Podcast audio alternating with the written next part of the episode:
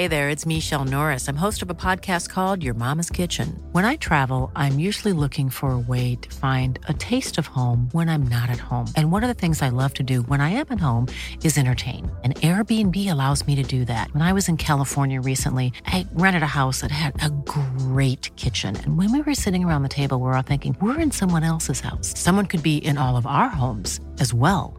If you have a home, but you're not always at home, you have an Airbnb. Your home might be worth more than you think. Find out how much at airbnb.com/slash host.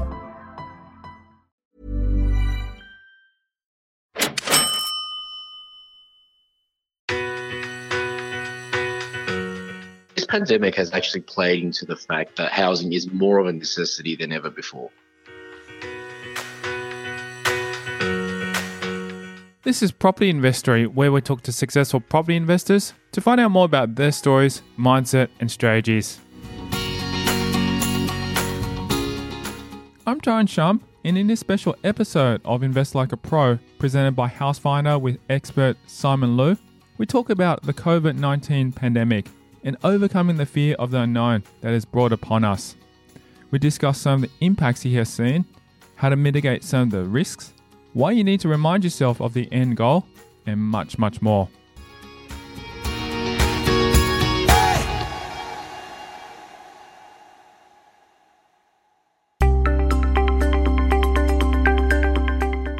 We jump right in, and Loo shares with us some of the conversations he has had with his clients about the COVID 19 pandemic. I think it's uh, more pertinent than, than ever before. I think previous to COVID 19, there was just a lot of, I mean, most property investors would just have an expectation that their properties would be rented, would find great long term tenants. All they'd have to focus on is vacancy rates and things like that.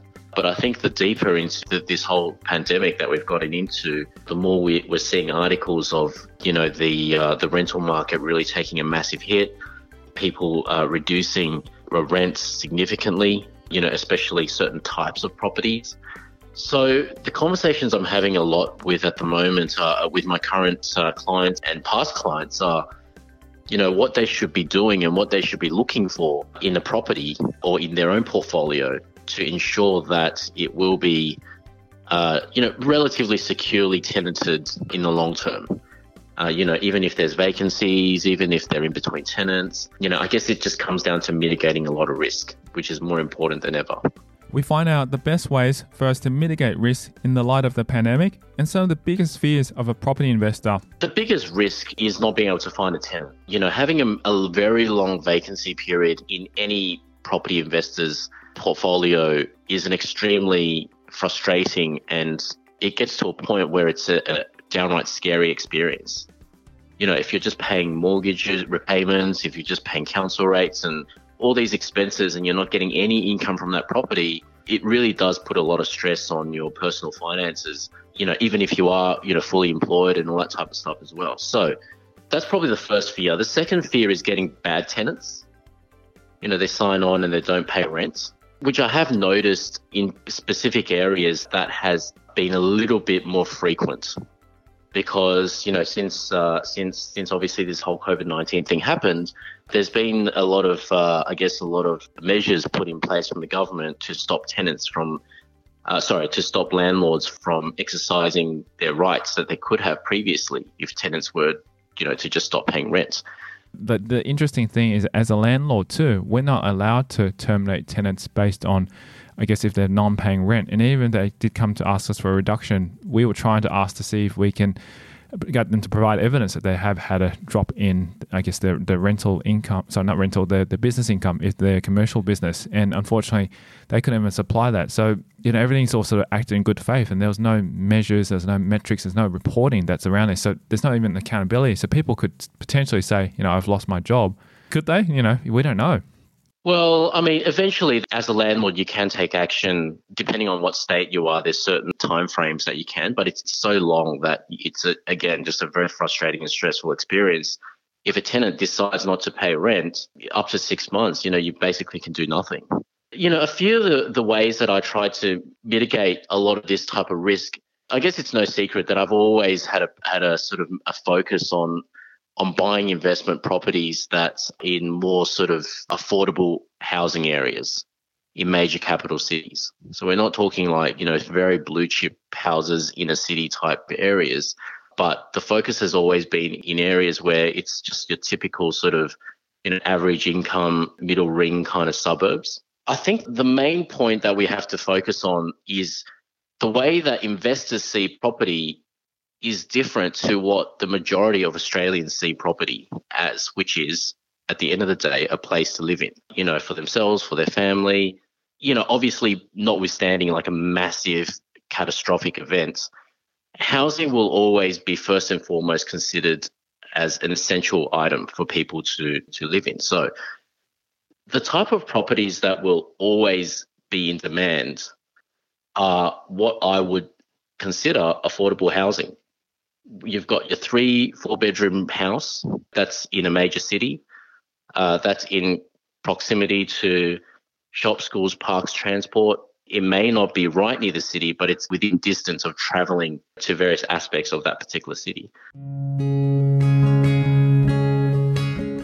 In times like this, it can be as simple as having affordable housing to mitigate the risk of long vacancies. Even in my own portfolio, I had a few vacancies in recent weeks, legitimate vacancies where tenants had to leave and I had to find new tenants. That kind of stuff is still significantly in demand from a rental perspective. You're getting a lot of people now that are, you know, unfortunately in, in you know, exposed to some pretty bad financial uh, situations personally uh, and previously, they might be renting or they might be living in a, you know, quote unquote nicer property in a city, but because of unseen circumstances, that they're having to uh, move back into more sort of affordable options. So that's one side of the demographic. The other side is for the people that are maybe moving out of home or for maybe like a young family that's new to the state or, or, or starting out, they're also looking at these kinds of more affordable options.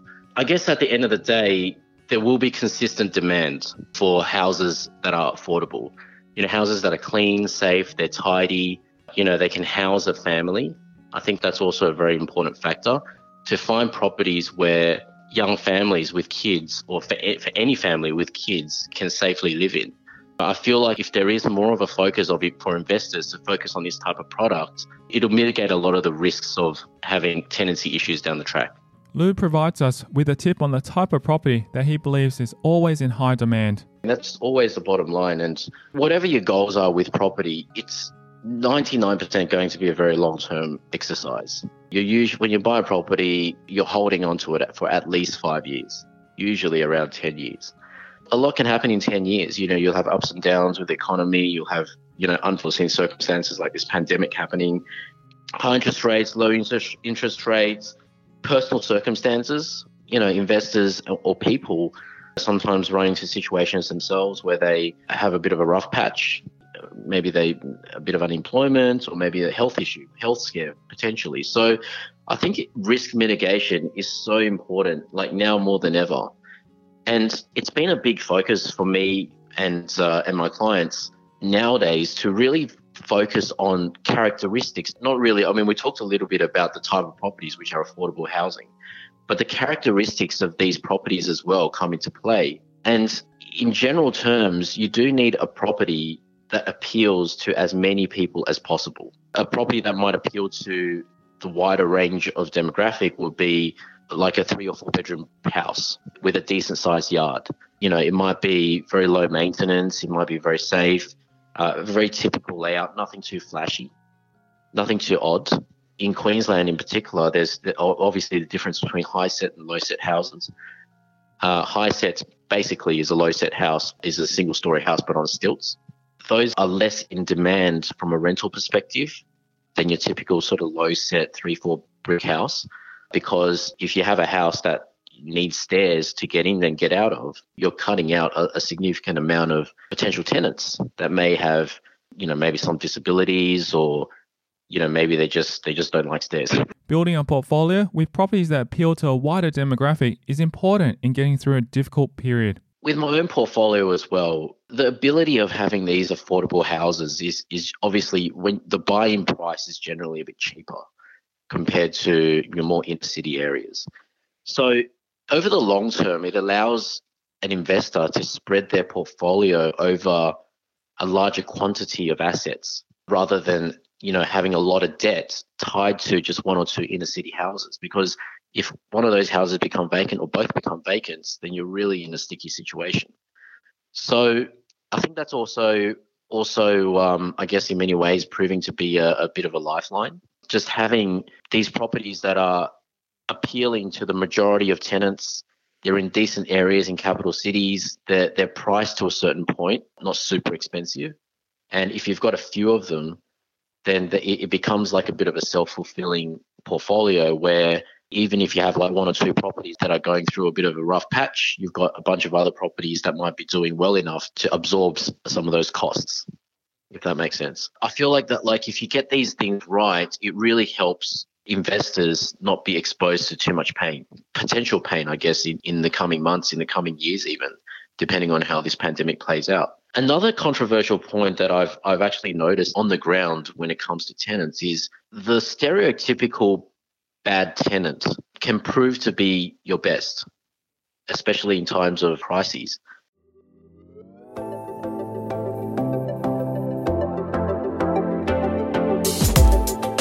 Coming up after the break, we delve into why there is an increased amount of activity in the property market at this time.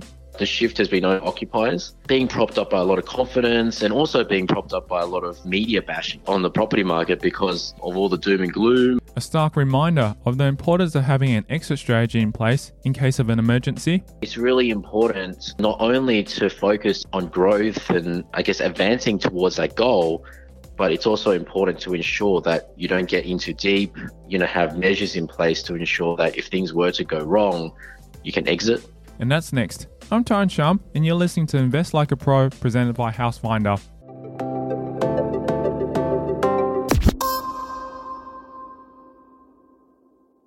Have you been looking for months and getting frustrated that each property you've seen seems to be a lemon?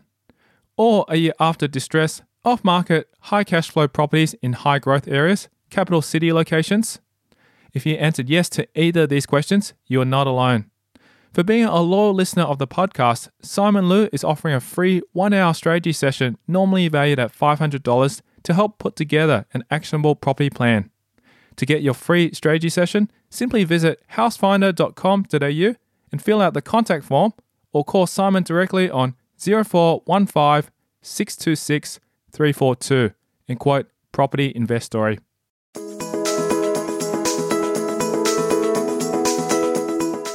We hear an interesting story about one of Loo's tenants and why you shouldn't judge a book by its cover. I've got a single mum tenant in one of my properties who was struggling to find a home for herself and a couple of kids that she has. You know, I decided to take her on because, you know, at the time she was employed.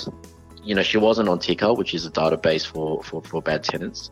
She came back with some really good references. It did two things. It, it made she was extremely grateful that I took her on because clearly she had been uh, rejected by a few other properties based on uh, single mum status or stereotype that a lot of a lot of landlords associate with as being not a reliable tenant.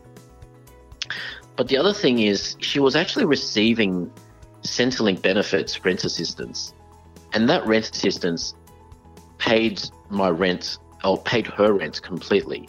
So as a landlord, her rent was basically coming directly from Centrelink into my bank account.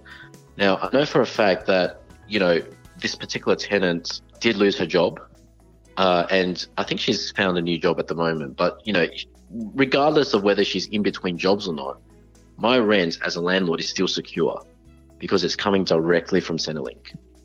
And, you know, it's unnecessary for her to try and negotiate a lower rent or you know, it's even if she chooses not to, you know, pay rent, it, like it doesn't really affect her if that makes sense. So, I guess what I'm trying to say is a lot of the negative stigma that a lot of people have uh, with tenants and, and with, with certain types of properties can actually prove to be the best kinds of investment, especially when there's uh, when when there's trouble. You know, when, when it's there's a lot of uncertainty in the market. When you're looking for tenants, you need to ensure that you approve the right people in the end. I think a lot of character analysis comes into play, and uh, a, a offshoot of that is having an extremely good property manager as part of your team. You know, typically when you have a house for rent, obviously you do an open home. uh, and the type of people that come through. You know, you never want to judge a book by their cover, but you know, at least when you're having a chat to them physically and, and looking at you know into their eyes and having you know conversation about their situation and what they're after, all that kind of stuff, you get a gauge, you know, to some degree on the situation or the genuineness of a particular person that's looking to, to rent a property. Now, I think if it was, let's say, two able bodied mates, you know, mid 20s uh, that are on Centrelink, you know, I think maybe that that's a little bit different to having, you know, like a, a single struggling mum, you know, with three kids that's looking for something something safe to live in. Everyone's got different situations you know, obviously, if there's two able bodied friends or brothers that have been on Centrelink for a very long time, then, then they may not be the most genuine of characters because, you know, look, I mean, we're in a pretty bad economic situation at the moment. People can't find jobs. But, you know, you, you kind of have to question okay, are you guys actively looking? When was the last time you had a job? You know, all those kinds of factors are, are, are super important. Now, I'm not suggesting every single mum with three kids out there are genuine and struggling, and they're not, you know, they're not, they're all, you know, uh, angels doing the right thing. but um, uh, look, the, I guess what I'm trying to say, there's always going to be a risk, you know, with any tenant in any property. I think it's our job as investors to to minimize that risk as much as possible. And what I found recently is part of that is actually, uh, you know, taking advantage. I wouldn't say taking advantage, but leveraging, yeah, leveraging the, the generous benefits that the Australian government has for people that are genuinely struggling. Uh, struggling. So, you know, I think that helps. Definitely helps. Uh, helps has helped me ensure that the the cash flow from my properties haven't really been impacted too much because, you know, these properties that I have, they appeal to the type of people that will forever, you know, need affordable and safe housing at the end of the day. Nobody saw the global pandemic coming and the impact that it would have. If you are a little fearful at this time, just remind yourself that everything will eventually get back to normal. This pandemic has actually played into the fact that housing is more of a necessity than ever before. You know, people need their own spaces, you know, to overcome or to min- minimize the risk of catching COVID 19 authorities are advising people to stay indoors as much as possible and to keep apart. You know, at the end of the day, I feel like this particular pandemic globally will actually benefit certain property markets. Uh, you know, it might not benefit the super expensive blue chip type properties because the amount of people that are buying and and, are, and can afford those kinds of properties at time during times of risk is is is definitely lower. But I do feel like median, the more sort of affordable options, it's definitely there's definitely been a bit of an uptake, uh, especially in the areas that are operating uh, from a uh, from a business perspective, from a buying perspective. Uh, a lot of homeowner act, uh, buyer activity at the moment. A lot of owner occupiers now, you know, looking at these these suburbs that. I mean, just because they're affordable, it doesn't mean they're they're, they're lower socio. It doesn't mean that they're bad areas. You know, they're just you know bit further out, maybe not what a lot of people would prefer in terms of proximity to cities and things like that. I mean, really, we're talking about the uh, you know 20 kilometer distance, so it's not like a huge, you know, five hour commute or anything like that. And the other thing is, uh, I feel like a lot of these, uh, from from what I'm seeing as well, a lot of these, uh, the owner occupiers or first home buyers that are buying a house to live in, are also being a little bit more conservative. You know, previously they might be borrowing to the hilt uh, to try and get that property that they, they, they really want in a very desirable location. Uh, but now, you know, because of the economic risk and, you know, potentially employment risk as well, even if they can afford, let's say, a million bucks, buy a fancy place to live in, they're opting for more sort of conservative options and they're, they're, they're maintaining a bit of a buffer, you know, from a cash perspective as well. So they might be, you know, budgeting $700,000 instead, as an example. So I think that's that's starting to become a little bit more normal as well. We delve into why Loo thinks that work in the property industry has been busier than ever, even during this period of time. There's a few factors at play currently. You know, I think the government has done a great job in in maintaining confidence with the general public.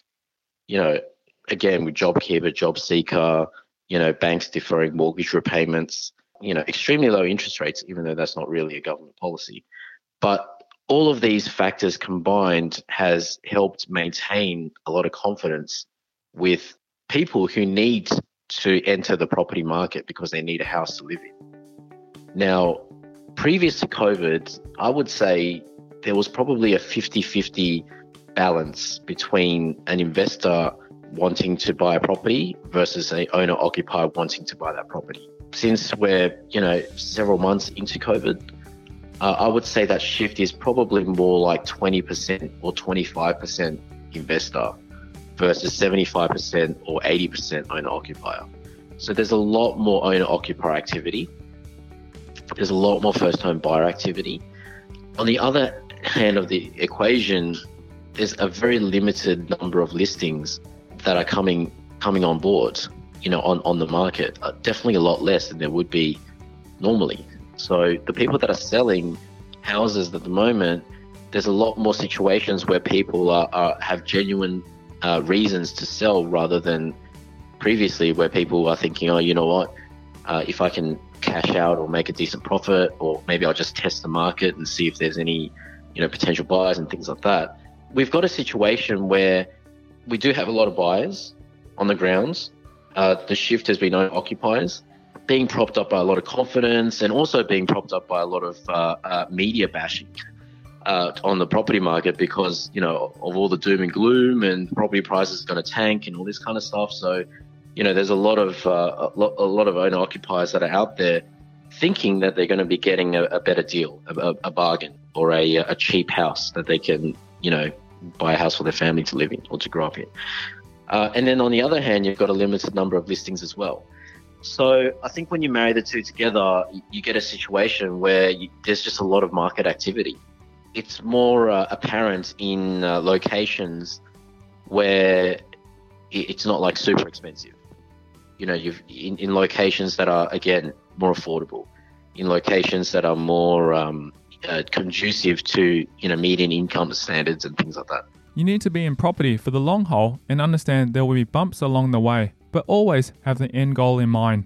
Property is a long term game, and I think investors all have to remember this. And this is how I advise all my clients that come to me and say, Hey, Simon, I want to build a portfolio. I want to have, have $100,000 of passive income in 10 years. I go, Okay, cool. That's great. Let's strategize. We can work that out. That's fine. But 10 years is a long time. You know, within that 10 years, there's going to be high interest rates, there's going to be different economic policies, there could be, you know, pandemics like what we're experiencing. So it's really important, you know, not only to focus on on growth and I guess advancing towards that goal, but it's also important to ensure that, you know, you, you don't get into deep. Uh, you, you know, have measures in place to ensure that you don't, you know, if things were to go wrong, you can exit.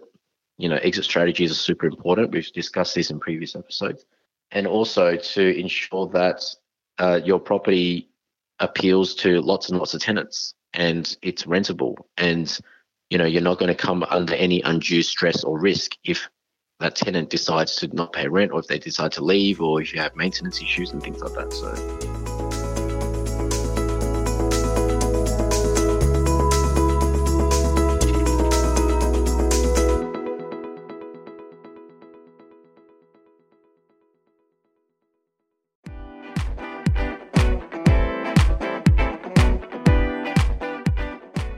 Thank you to buyer's agent Simon Loo, our guest on this special episode of Invest Like a Pro presented by Housefinder.